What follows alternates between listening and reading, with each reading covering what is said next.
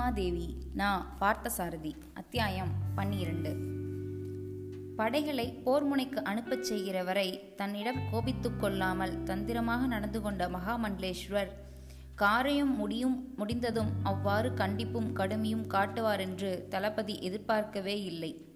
பொங்கும் சினத்தோடு அவர் வாரி இறைத்த வரம்பு கடந்த ஆத்திரச் சொற்கள் அவனது இயற்கை குணமான முரட்டுத்தனத்தை கிளர்ந்தலச் செய்தன.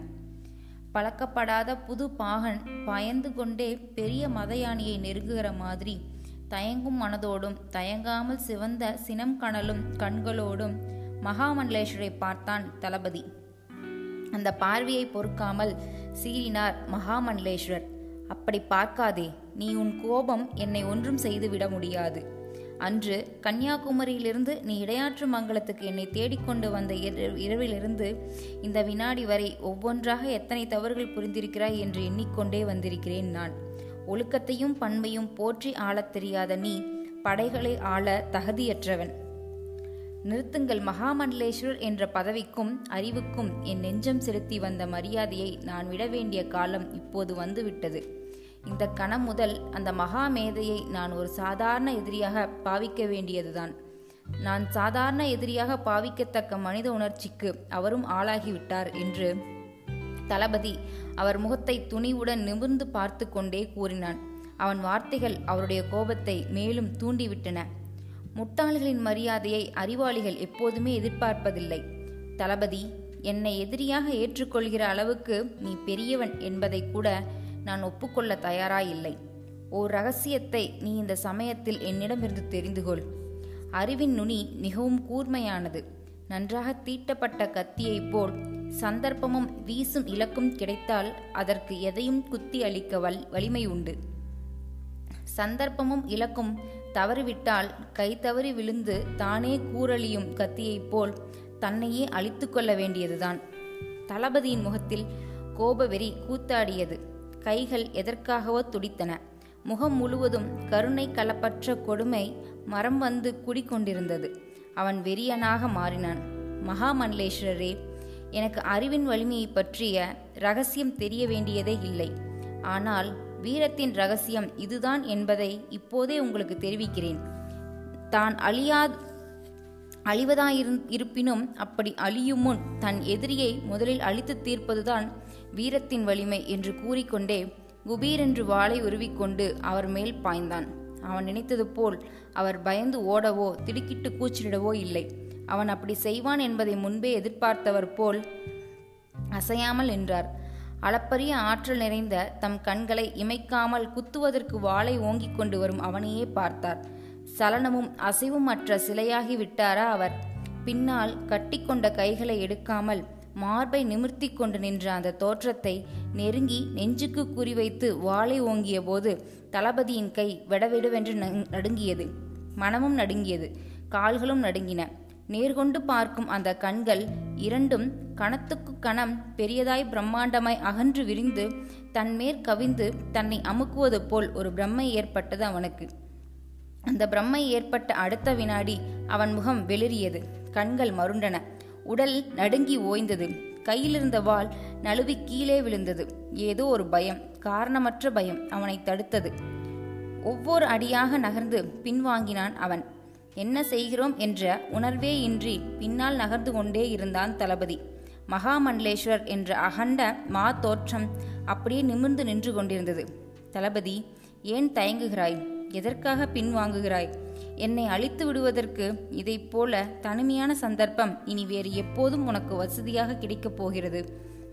இப்போது கிடைத்த சந்தர்ப்பத்தை பயன்படுத்திக்கொள் என்று மகாமண்டலேஸ்வர் வாய் திறந்து சொன்னபோது தளபதி அவருக்கு அருகிலேயே இல்லை. சிறிது தழுவு தள்ளிப் போய் ஒதுங்கி பயந்து நிற்பவன் போல் நின்று கொண்டிருந்தான். அவன் முகத்தில் வியர்வை அரும்பி வழிந்தது. தெரியாமல் பாம்பு பட்புற்றை மிதித்துவிட்டு இடறி விழுந்தவன் பயத்தோடு எழுந்து நிற்கிற மாதிரி நின்றான் வல்லாளத்தேவன். வானத்துக்கும் பூமிக்குமாக நிறுத்தி வைத்த சிலை போல் அசையாமல் நின்று கொண்டிருந்த மகாமண்டலேஸ்வர் மெல்ல கீழே குனிந்தார். நழுவி விழுந்து கிடந்த தளபதியின் வாளை கையில் எடுத்து கொண்டார். நிதானமாக அடியெடுத்து வைத்து நடந்தார். அவனை அணுகினார். ஒருவர் மூச்சுக்காற்றை மற்றொருவர் உணர முடிந்த அளவுக்கு நெருங்கி நின்று கொண்டார். இந்தா உன்னுடைய வாள். இப்போது என் நெஞ்சுக்குழி உன் கைக்கு மிக அருகில் இருக்கிறது. பாய்வதற்கும் வாளை ஓங்குவதற்கும் வேண்டிய சிரமத்தை கூட உனக்கு நான் அளிக்க சித்தமாயில்லை. என்னை இந்த வாளால் கொன்றுவிடு. நான் அழிந்து போக வேண்டிய காலம் வந்துவிட்டது. இப்போதுள்ள சூழ்நிலையில் நான் அழிவது உன்னைப் போலவே இன்னும் பல பேருக்கு மகிழ்ச்சியை கொடுக்கும். கலர்கால் மாறனாரும் அவரோடு சேர்ந்த கூற்றத் தலைவர்களும் என்னை இவ்வளவு சுலபமாக கொன்றதற்காக உன்னை பாராட்டுவார்கள். படையெடுத்து வந்திருக்கும் பகையரசர்கள் பெருமை கொள்வார்கள். என்னுடைய அறிவின் கூர்மைக்கு பயந்து தங்களுடைய எண்ணற்ற பேராசைகளை நிறைவேற்றி கொள்ள தெரியாமல் தயங்கிக் கொண்டிருக்கும் எத்தனை பேருக்கு திருப்தியளிக்கும் தெரியுமா இந்த கொலை? அவருடைய சொற்களின் வேகத்தையும் கண்களின் கூர்மையான பார்வையையும் மிக அருகில் தாங்கிக் கொள்ள முடியாமல் தலை குனிந்தான் தளபதி. இவ்வளவுதானா உன் துணிவு? நீ உண்மை வீரனில்லை. உணர்ச்சியால் முரடன் மனதால் கோலை என்னை எதிரியாக கொள்வதற்கேற்ற தகுதியும் பெருமையும் கூட உனக்கு கிடையாது. நீ சாமானியமானவன் என்று ஏளனமாக சொல்லிக்கொண்டே கையிலிருந்த வாளை அலட்சியத்தோடு சுழற்றி மூளையில் வீசியெறிந்து விட்டார் மகாமண்டலேஸ்வரர். வல்லாளத்தேவன் தலை நிமிரவே இல்லை. உன் உணர்ச்சிகளை என் சாமர்த்தியத்தினால் கிளறி வேடிக்கை பார்க்க விரும்பவில்லை. நான் ஆயிரக்கணக்கான வீரர்களின் மதிப்புக்குரிய படைத்தலைவனே நீ உண்மை குற்றவாளி. நான் உன்மேல் கொண்ட ஆத்திரம் நியாயமானது. நீ பதிலுக்கு ஆத்திரப்படுகிறாயே அதுதான் நியாயமற்றது. என்மேல் அவ்வப்போது உனக்கு ஏற்பட்ட அவநம்பிக்கைகளும் சந்தேகங்களும் உன்னை என்னென்னவோ செய்ய தூண்டியிருக்கின்றன. அறியாமையால் தாயின் ஒழுக்கத்தை பற்றியே சந்தேகப்படும் பேதை புதல்வனைப் போல் நீ என்னை சந்தேகத்தோடு நோக்கி வந்திருக்கிறாய். உன்னுடைய சந்தேகங்களை இதுவரை மன்னித்து வந்திருக்கிறேன். நீ கடைசியாக செய்த தவறு குமாரபாண்டியனை காண்பதற்காக உன் தங்கையை ரகசியமாக ஈழநாட்டுக்கு அனுப்பியது. இவையெல்லாம் எனக்கு தெரியாதென்று நீ நினைத்து கொண்டிருக்கிறாய். முகத்தின் கண்களால் முதுகுக்கு பின் நடப்பதையும் உணர எனக்கு தெரியும். எல்லாம் தெரிந்த உங்களுக்கு நீங்களே செய்கின்ற சில தவறுகள் மட்டும் ஏன் தெரியவில்லையோ? நேற்று வரை தென்பாண்டி நாட்டின் படைகளை கட்டி காத்து அணிவகுத்தவன் நான். போருக்கு பயிற்சி கொடுத்தவன் நான். இப்போது திடீரென்று படைகளை முன்னால் அனுப்பிவிட்டு என்னை தனியே நிறுத்தி அவமானப்படுத்துகிறீர்கள். நான் போருக்கு தலைமை தாங்க தகுதியற்ற குற்றவாளி என்கிறீர்கள். குமாரபாண்டியர் வந்து விசாரித்து தீர்ப்பு கூற வேண்டும் என்கிறீர்கள். விசாரித்து தீர்ப்பு கூறும் அளவுக்கு நான் என்ன தப்பு செய்திருக்கிறேன் என்று எனக்கே தெரியவில்லை. தலை குனிந்த நின்ற தளபதி வல்லாளத்தேவன் சற்றே நிமிர்ந்து அவரை கேட்டான். தெரியவில்லையா? நீ செய்தவற்றில் எது ஒழுங்கு எது தவறு என்று உன்னால் பகுத்துணர முடிந்தால்தானே உன் குற்றங்களை நீ தெரிந்து கொள்ள முடியும். முதன் முதலாக என்னிடம் சொல்லிக் கொள்ளாமல் இடையாற்று மங்கலத்திலிருந்து ஓடி வந்தாயே. அந்த இரவிலிருந்தே உன் தவறுகள் ஆரம்பமாகிவிட்டன. அரண்மனையில் உளவறிவதற்கு ஆபத்துதவிகள் தலைவனை உன் கையாளாக பயன்படுத்தினாய். இடையாற்று மங்கலத்தில் என் மாளிகையிலிருந்து இரவோடிரவாக ஆயுதங்களை திருட ஏற்பாடு செய்தாய். குமார பாண்டியரை அழைத்து வர நான் ஒருவன் ஏற்பாடு செய்து கொண்டிருப்பதை நம்பாமல் நீ உன் தங்கையை அனுப்பினாய். இதே வகையில் எனக்கும் தங்களுக்கும் சில தவறுகளை குற்றங்களையும் செய்திருக்கிறீர்கள் என்று நினைத்த விரும்பு நினைவுபடுத்த விரும்புகிறேன். செய்திருக்கலாம். மறுக்கவில்லை. எனக்கு பொறுப்புகள் அதிகம். என் நிர்வாகம் பெரியது. நான் உன்மேல் சந்தேகப்பட்டு உன்னை சோதனை செய்திருந்தால் அது நியாயமானது. படைகளை தவிர வேறெந்த பொறுப்பையும் பற்றி கவலைப்பட வேண்டாத நீ அனாவசியமான கவலைகளை உண்டாக்கி கொண்டு இப்படியெல்லாம் செய்தது மன்னிக்க முடியாத தவறு. நான் நினைத்தால் இன்னும் ஒரு பெரிய தவற்றையும் செய்ய முடியும். இப்போதே ஓடிப்போய் என்னை அதிகாரத்துக்கு அடங்கிய அத்தனை படைகளையும் போர் முனைக்கு போகாமல் தடுத்து நிறுத்திவிட முடியும். மகாமண்டலேஸ்வரர் அப்போது என்னை கெஞ்சுவதைத் தவிர வேறு வழி இல்லை. கனவிலும் அப்படி நினைக்காதே தளபதி. உன்னால் அதை செய்ய முடியாது. நீ இப்போது என் அதிகாரத்துக்கு கட்டுப்பட்டு நிற்கும் சாதாரண குற்றவாளி. அகந்தையினால் உன் நிலையை புரிந்து கொள்ளாமல் பேசாதே. முடிகிறதா இல்லையா என்றுதான் பாருங்களேன் என்று தன் மானத்தோடு சொல்லிவிட்டு வெளியேறினான் அவன். பின்னால் அவர் சிரிக்கும் மொழி அவனுடைய செவிக்கு எட்டியது மகாமண்டலேஷிடம் வீராப்பாக பேசி வெளியே வந்த அவன் மேலே நகர முடியாமல் அப்படியே திகைத்துப் போய் நின்றான். வெளியே அந்த இடத்தைச் சுற்றிலும் இடையாற்று மங்கலத்து யவன காவல் வீரர்கள் உருவிய வாளுடன் நின்று கொண்டிருப்பதைக் கண்டான் தளபதி. மகாமண்டலேஸ்வரின் முன்னேற்பாடு அவனுக்கு புரிந்தது. எப்போது எப்படி அந்த வீரர்களை அங்கே வரவழைத்து காவல் போட்டார் என்று அனுமானிக்கே முடியாதபடி அவ்வளவு சாதுரியமாக செய்திருந்தார். ஓஹோ புரிகிறது என்று கடுமையாக கூறிக்கொண்டே பின்னால் சிரித்தவாறு நின்ற மகாமண்டலேஸ்வரி திரும்பி பார்த்தான் அவன். வேறொன்றுமில்லை தளபதி.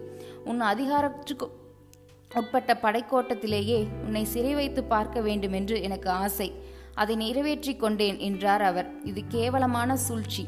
இருக்கட்டுமே. அப்படியே பார்த்தாலும் நீ செய்த காரியங்களை விட கேவலமானதில்லை இது. குமாரபாண்டியர் வருகிற நாளாயிற்று. நான் விளிங்கத்தில் போய் அவரை எதிர்பார்த்து காத்திருக்க வேண்டும். அவர் வந்ததும் இங்கே அழைத்து வருகிறேன். அதுவரையில் உன் நிலை இதுதான் என்று சிறிதும் இரக்கமின்றி சொல்லிவிட்டு அங்கிருந்து வெளியேறினார் மகாமண்டலேஸ்வரர். கூண்டில் அடைப்பட்ட புலி போல் வெகுண்டு நின்றான் தளபதி வல்லாளத்தேவன். போர்க்களத்தில் படைகளை ஆண்டு போர் புரிய வேண்டிய நல்ல சமயத்தில் அனாதையைப் போல் தனியே நிறுத்தி காவலில் வைக்கப்பட்ட சூழ்ச்சியை எண்ணி குமுறினான் அவன். மகாமல்லேஸ்வரரோ தளபதி என்ற வீரப்புலியை சாமர்த்தியமாக சிறைப்படுத்திவிட்ட பெருமிதத்தோடு மகாராணியை சந்திப்பதற்காக அரண்மனைக்கு சென்றார். நாடு முழுவதும் வெள்ளூரில் நடந்து கொண்டிருக்கும் போரின் முடிவு என்ன ஆகுமோ என்ற பயமும் கலவரமும் நிலவிக் கொண்டிருந்தன. நாட்டின் வடக்கு எல்லையில் மாபெரும் போர் நடந்து கொண்டிருப்பதன் அறிகுறியாக ஆங்காங்கே வளம் மிகுந்த ஞாஞ்சில் நாட்டு ஊர்கள் கலையிழந்து கலகலப்பு குன்றி காணப்பட்டன. பண்டங்கள் வெளியேறிவிட்டன எங்கிருந்தாலும் இந்த போர்க்காலத்தில் குமாரபாண்டியர் திரும்பி வந்து விடுவார் என்ற நம்பிக்கை நாட்டு மக்கள் எல்லோருக்கும் இருந்தது.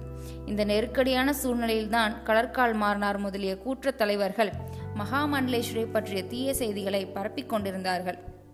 எல்லா குழப்பங்களுக்கும் மனதை ஈடுகொடுக்க முடியாமல் அரண்மனை அந்தப்புறமே என்று கிடந்தார் மகாராணி. கருணையும் அன்பும் நிறைந்து சாந்தம் தழும்பும் அவருடைய மனதுக்கு மகாமண்டலேஸ்வருக்கு இருந்தது போல் துன்பங்களை விழுங்கிவிட்டு நிமிர்ந்து நடக்கும் ஆற்றல் இல்லை. உணர்ச்சிகளுக்கு நெகிழ்ந்து கொடுத்துவிடும் மெல்லிய பெண்மனம் அவருடையது. குமாரபாண்டியனை அழைத்து வர ஏற்பாடு செய்திருக்கிறேன். இன்னும் சில நாட்களில் தாங்கள் அவரை காணலாம் என்று மகாமண்டலேஸ்வரர் கூறிய சில வார்த்தைகள்தான் மகாராணியின் உயிரை தாங்கிக் கொண்டிருந்தன. அதுவும் அன்று மாலை கோட்டாற்று பண்டிதர் வந்து சென்ற பின் மறுநாள் காலை தூண்டாமணி விளக்கு அணைத்ததிலிருந்து மகாராணியின் மனம் நிம்மதியாகவே இல்லை. ஊமை குழப்பங்கள் மனதை செல்லரித்தன. குமாரபாண்டியனின் கப்பல் வந்ததும் தகவல் சொல்லி அனுப்புமாறு விளிங்கத்தில் ஆள் நிறுத்தியிருந்தாலும் மகாராணியின் மனதுக்கு உற்சாகம் ஊட்டுவதற்காக தாமே அவரையும் அழைத்து கொண்டு விளிங்கத்துக்கு செல்லலாம் என்று மகாமண்டலேஸ்வரர் நினைத்தார். அதனால்தான் யாரும் அறியாமல் தளபதியை சிறைப்படுத்திவிட்டு தாம் மட்டும் அரண்மனைக்கு புறப்பட்டார் அவர். மகாமண்டலேஸ்வரர் அரண்மனைக்கு வந்து சேர்ந்தபோது காந்தலூர் மணியம்பலத்திலிருந்து பவளக்கனிவாயர் அதங்கோட்டாசிரியர் விலாசினி ஆகியோர் ஏற்கனவே அங்கு வந்திருப்பதை கண்டார். அவர்கள் எப்போது எதற்காக வந்தார்கள் என்று புவனமோகினியிடம் விசாரித்தார். மகாராணியே ஆள் அனுப்பி அவர்களை வரவழைத்திருப்பதாய் புவனமோகினி தெரிவித்தாள். பவளக்கனிவாயர் அதங்கோட்டாசிரியர் ஆகியோருக்கும் மகாமண்டலேஸ்வருக்கும் எப்போதும் அவ்வளவு சுகுமூகமான உறவு இல்லை. காய்ந்த மண்பிண்டத்தோடு மற்றொரு காய்ந்த மண்பிண்டம் ஒட்டாத மாதிரி முற்றிய அறிவுக்கும் முதிர்ந்த அறிவுக்கும் இடையே உள்ள பொறாமை அவர்களுக்குள் வெளியே தெரியாமல் இருந்து வந்தது. சந்திக்கும் போதோ பழக நேரும் போதோ அதை காட்டிக்கொள்ளாமல் நாகரிகமாக நடந்து கொண்டு விடுவார்கள். ஒருவர் காரியத்தில் மற்றொருவர் அனாவசியமாக தலையிட மாட்டார்கள். காந்தலூர் மணியம்பல நிர்வாகத்தில் மகாமண்டலேஸ்வரரோ மகாமண்டலேஸ்வருடைய நிர்வாகத்தில் அவர்களோ குறுக்கிடாமல் கண்ணியமாக நடந்து கொண்டு விடுவது வழக்கம். அன்றைக்கு அந்த சூழ்நிலையில் அவர்களை அங்கே எதிர்பார்க்கவில்லை அவர்.